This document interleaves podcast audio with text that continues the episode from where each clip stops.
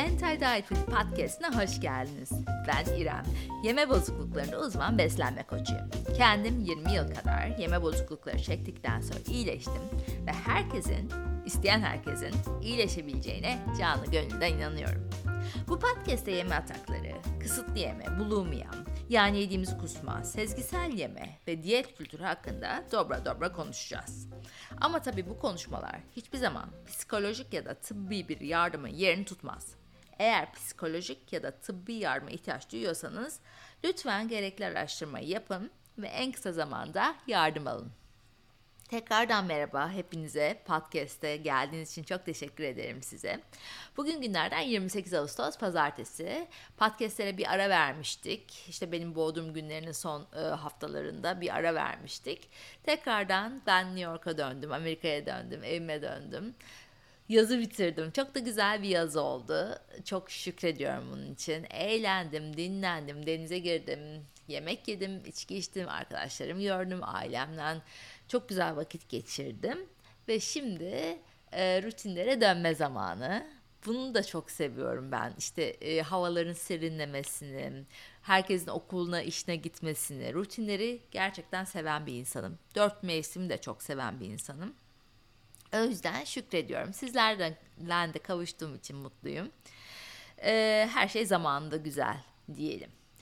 Bugün e, konuşmak istediğim konum yeme bozukluklarını çeken insanlar kendilerini hep yalnız hissediyorlar. Hep özel hissediyorlar. Bu problem, bu çözümsüz problem, bu çözümsüz dert bir tek bende var, kimsede yok e, gibi hissediyorlar.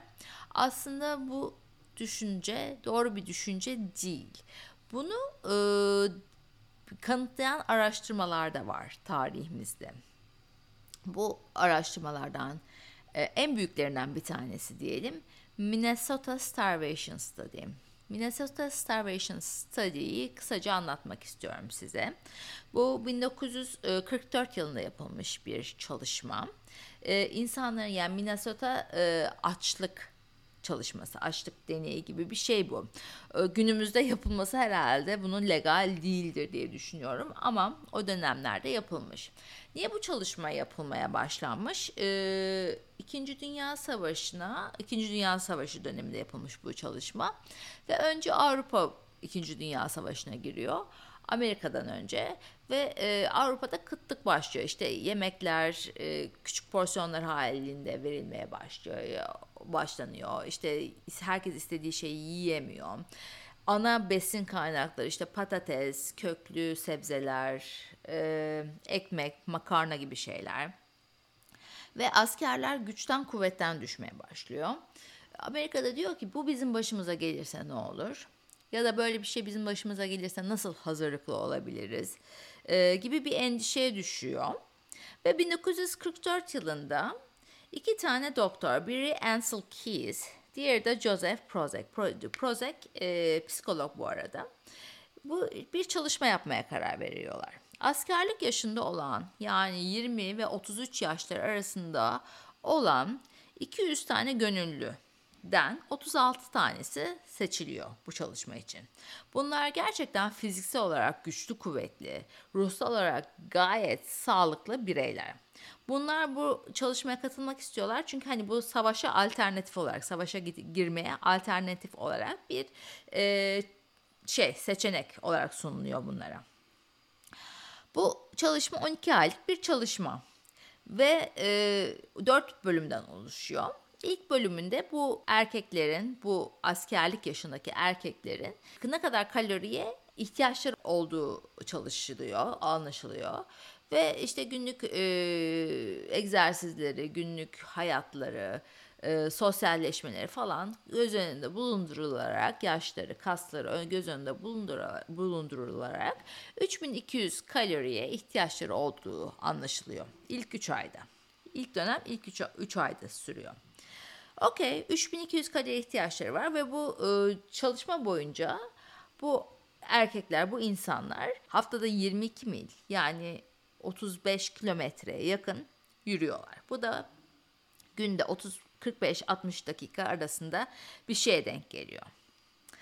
Okey ilk 3 ayda 3200 kalori alıyorlar. Hayat çok güzel devam ediyor. İkinci aşama, ikinci evresi bu çalışmanın 6 aylık bir çalışma. Bu da e, kalori alımı yarı yarıya düşürülüyor. Yani 3200 kaloriden 1600 kalorilere düşürülüyor. Ve iki öğüne bölünüyor yedikleri yiyecekler.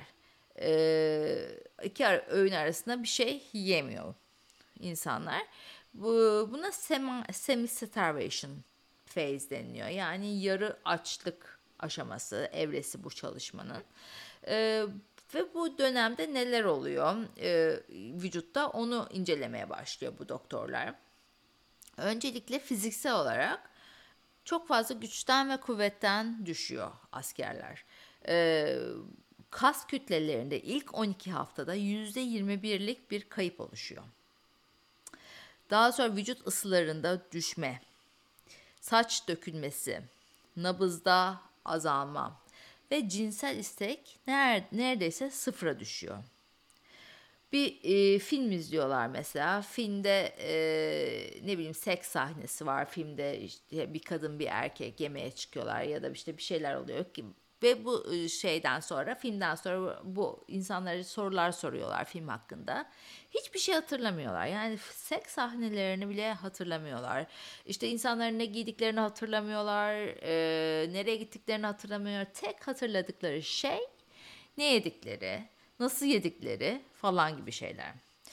Bu e, fiziksel olarak değişen şeyler e, vücutlarında bir de psikolojik olarak çok fazla yemek odaklı, yemek obsesyonu gelişiyorlar, geliştiriyorlar, geliştiriyorlar. Ee, bu ne demek? Kendi aralarında sadece yemek konuşmaya başlıyorlar. Rüyalarında yemek yediklerini görüyorlar ya da ne yemek istediklerini durmadan düşünüyorlar. Bir yemek kitapları bir popüler oluyor. Tarifler işte benim annem bunu yapardı, işte benim ablam bunu yapardı gibi bir yemek tarifi alışverişleri başlıyor aralarında. Bazıları yemek araç geriş, gereçlerine çok ilgi duymaya başlıyor. İşte onun tabak işte tabak güzel olsun, fincan güzel olsun falan gibi. Ve bir kısmı bu yemek araç gereçlerini saklıyor.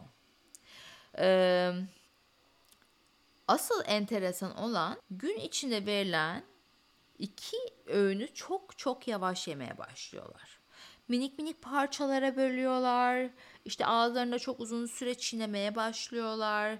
İşte biri e, diğerinden daha kısa sürede bitirirse kısa sürede bit- bitiren sinirleniyor, kıskançlıklar başlıyor.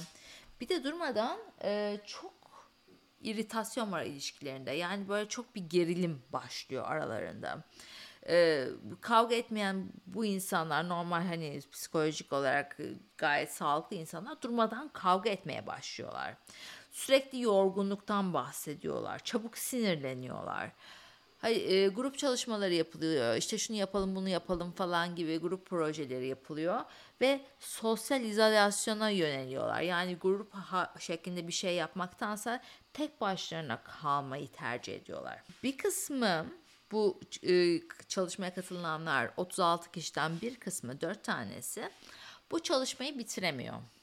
Çok fazla e, işte açlığa karşı dayanamıyorlar. Hatta iki tanesi o kadar yıpranıyor ki bu 6 aylık dönem içerisinde, bu az yedikleri dönem içerisinde hastaneye kaldırılıp psikolojik tedavi görmeye başlıyor. Bunların Hepsi gerçekten yaşanmış. Örnek 1950 yılında Key, Key, Keys ve Prozek, Brozek bu ıı, şey kitabı yayınlıyorlar. 1350 sayfalık falan bir kitap bu. Eğer isterseniz The Biology of Human Starvation adı. Eğer isterseniz açıp bakabilirsiniz, okuyabilirsiniz. Çok enteresan bir çalışma. Ee, enteresanlık burada bitmiyor yalnız. Ee, bu semi-starvation stage'den sonra yani bu ikinci aşamadan sonra kontrollü olarak kalori arttırımları başlıyor. İlk e, artırım dönemi 3. devre yani 2000 ile 3200 kalori arasında kalorileri arttırılıyor askerlerin. Dördüncü devrede de kontrolsüz bir şekilde kalori artırımları başlıyor. Bu dönemde görülen şey bir overeating. Durmadan çok fazla yemeğe ihtiyaç duyuyorlar. Yani böyle binge eating gibi neredeyse bir yeme atağı gibi yiyorlar. İşte az yiyorlar günün başında sonradan böyle bir çok yemeye başlıyorlar. Eğilimleri olan şeyler daha çok high calorie foods yani kalori açısından çok yüksek yemeklere çok ilgi ediyorlar, ilgi gösteriyorlar. Food obsession başlıyor. İşte yemekle bütün düşünceleri yemek üzerine. Ne yiyeceğiz? Nasıl yiyeceğiz? Ne zaman yiyeceğiz? Ne yiyelim? Ne yapalım? falan gibi durmadan yemek üzerine konuşmaya başlıyor bu insanlar. Ve bu dönem işte 1945'ler, 1950'lerden bahsediyorum şu anda. Yani sosyal medya falan yok. Ama bu insanlar gayet sağlıklı olan 12 12 ay önce gayet sağlıklı olan bu insanlar 12 ay sonra durmadan kendilerini işte vücutlarını beğenmeme, vücutlarını eleştirme, e, bir body image e, şeyleri, düşünce, endişeleri gelişiyor. Durmadan işte, işte vücutlarına dokunma, ben şişmanladım, e, kötü gözüküyorum gibi bir düşünceler ortaya çıkıyor. En önemlisi de kendilerini böyle çok kötü bir şekilde eleştiriyorlar ve binge eating yaşamaya başlıyorlar. Yani böyle yemeyip yemeyip yemeler, çok fazla yemeler. E, açlık, tokluk sinyalleri yok oluyor e, ilk dönemlerde, ilk yemeye başladıkları dönemlerde. Yani anlamıyorlar ben ne zaman açım, ben ne zaman doydum. Onu anlamadıkları için durmadan bir yeme isteği e, oluşuyor. Ve çalışmalara göre kitapta da anlatılıyor bu bu ye, e, açlık ve tokluk sinyallerinin geri dönüşü neredeyse 2 yılı buluyor. Yani açlık çektikleri dönem 6 ay yani bütün bu bir yıl içerisinde açlık çektikleri dönem 6 ay ama e, tekrardan bu açlık ve tokluk sinyallerinin geri gelmesi 2 yılı buluyor. Ve depresyon starved brain, depressed brain yani aç beyin depresyonda olan bir beyin, mutsuz bir beyin. E, bu korelasyon çok net bir şekilde ortaya çıkıyor. Bu e, sosyal izolasyonda olan erkekler e, durmadan işte sinirlenmeye e, meyilli erkekler, depresyonda gibi gözüken mutsuz insanlar yemek yemeye başlayınca bu depresyon belirtilerinin e, hepsi ortalıktan kalkıyor tekrardan mutlu olmaya başlıyorlar, tekrardan sosyalleşmeye başlıyorlar. Ama e, işte vücutlarını beğenmemeye başlıyorlar bu sefer bu seferde. Semi starvation stage yani o 6 aylık az yedikleri dönem anoreksiya nervoza'nın belirtilerini yaşıyorlar. Daha sonra kontrollü bir şekilde ve daha sonra da kontrolsüz kalori aldıkları dönemde de binge eating ve bulimia belirtileri gösteriyorlar. Yani çok fazla yeme atakları ve bulimia çeken bir hastanın e, belirtilerini göstermeye başlıyorlar. Çok ilginç bir çalışma bu gerçekten. Amacı niye ben bunu anlattım bugün durup dururken size? Yalnız değiliz, anormal değiliz biz. Sadece e, uzun süreli açlıkların e, vücutta yaptığı etki tepki meselesi bu. Yani yemezsen yemekle e, ilgin, yemeğe ilgin, işte yemeğe obsesyonun çok fazla çoğalıyor. İşte durmadan yemek düşünmeye başlıyorsun. Durmadan kalori düşünmeye başlıyorsun. Yemek yemesen bile başkasını yemek, yerken izlemek hoşuna gitmeye başlıyor ki bu e, bu askerlerde çok görülen bir şey. Kendileri yemeseler bile başkalarını izlemek istiyorlar yemek yerken. İşte bir tanesi kız arkadaşını yemeğe götürüyor. Diyorlar ki sen niye yemiyorsun, niye yemeğe gidiyorsunuz? Onu izlemek bile benim hoşuma gidiyor diyor falan gibi. Ee, enteresan bir çalışma. bir enteresan şeyi de bu bilimsel bir yönü yok tabii ki ama e, komik olduğu için anlatacağım. Bizim asistan, benim sıfat köpüşüm. Ee, onu da gö- gö- gözlemledim bu seyahat sırasında. Spot uzun bir süre e, süreç olduğu için seyahat süreci yemek vermiyoruz ona bir 24 saat kadar. Yani uçuş arasında yemek ve su çok kısıtlı veriyoruz ki tuvaleti gelirse yapacak bir yer yok. Zorluk çekmesin diye. Yani uçuş 12 saat falan bir uçuş var. İşte onun havaalanı dönemi transfer falan aktarma Neredeyse kapıdan kapıya 21 saatlik bir seyahatten bahsediyorum ve bu 21 saat içerisinde çok kısıtlı yemek yiyor. Spat ve su içiyor. İşte suyunu buz olarak veriyoruz, yalatıyoruz. Yemeği çok minik minik veriyoruz. Ki dediğim gibi kendisi sıkışmasın, kendisi zorluk çekmesin diye daha sonradan. Ee, vardık buraya. Şimdi onu gözlemliyorum. Bir hafta oldu geleli. Spot çok da seçici bir köpek. Böyle her şeyi yemiyor, böyle mırın kırın ediyor, böyle burnun ucundan bakıyor falan. Geldiğimizden beri Spot'un tabağına ne koysam bir anda bitiyor. Ne koysam bitiyor ama yani bu 6 yaşında olan bir kö- köpek. Yeni bir köpek değil, yeni tanımıyorum ben bu köpeğin davranışlarını, yeme rutinlerini. Her seyahatten sonra Spot'ta ben bunu gözlüyorum. O açlık döneminden sonra o 24 saati bile bulmayan bir açlık döneminden sonra Spot'ın iştahı bir açılıyor. Yeme olan ilgisi bir artıyor. Normalde akşam yemeğini koyarım. İşte yarısını yer yemez falan burnun ucundan böyle bir bakar. Sabah bazen kalanını yer bazen yemez. Hep bir tabağında yemek vardır Spot'ın. Şimdi akşam yemeğini koyuyorum bir haftadır silip süpürüyor yani sabah bir tek tane bile kalmıyor tabağında. Tabii ki de köpek değiliz. Tabii ki de köpeklerin beyniyle insanların beyni farklı çalışıyor. Ama bir tarafımda sorgulamada ne demiyor? Acaba onlar da mı korkuyor aç kalmaktan? Onların da mı beyninde böyle sinyaller var diye merak edilen gözlüyorum. Bakalım ne zaman normal yeme rutinine dönecek Spot.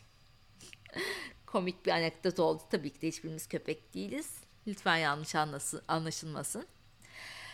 Bu komik e, anıyla da bitireyim bugünlük e, episodu. Bugünlük bu kadar diyelim. Umarım bu bölümde kendinizden bir şeyler bulabilmişsinizdir. E, ufacık da olsa yeme bozukluklarından yaralanmış bir cana faydam dokunmuştur. Lütfen kendinizden vazgeçmeyin. Unutmayın günden güne, öğünden öğüne iyileşiyoruz. Eğer iyileşmek için desteğe ihtiyacınız olduğunu düşünüyorsanız ben yeme bozukluklarında uzman beslenme koçuyum danışanlarımla online görüşüyorum. Bana Instagram'dan antidietfoodie'den ya da web sayfamdan www.irembulazo.com'dan ulaşabilirsiniz. Bu podcast'i faydalı bulduysanız, yorum bırakırsanız ve takibi alırsanız görünürlüğünü arttırarak, bunu bir daha söyleyeyim mi? Görünürlüğünü arttırarak daha fazla kişiye ulaşmasını sağlarsınız. Tekrardan zamanınızı ayırıp dinlediğiniz için sonsuz teşekkürler ve sağlıklı kalın.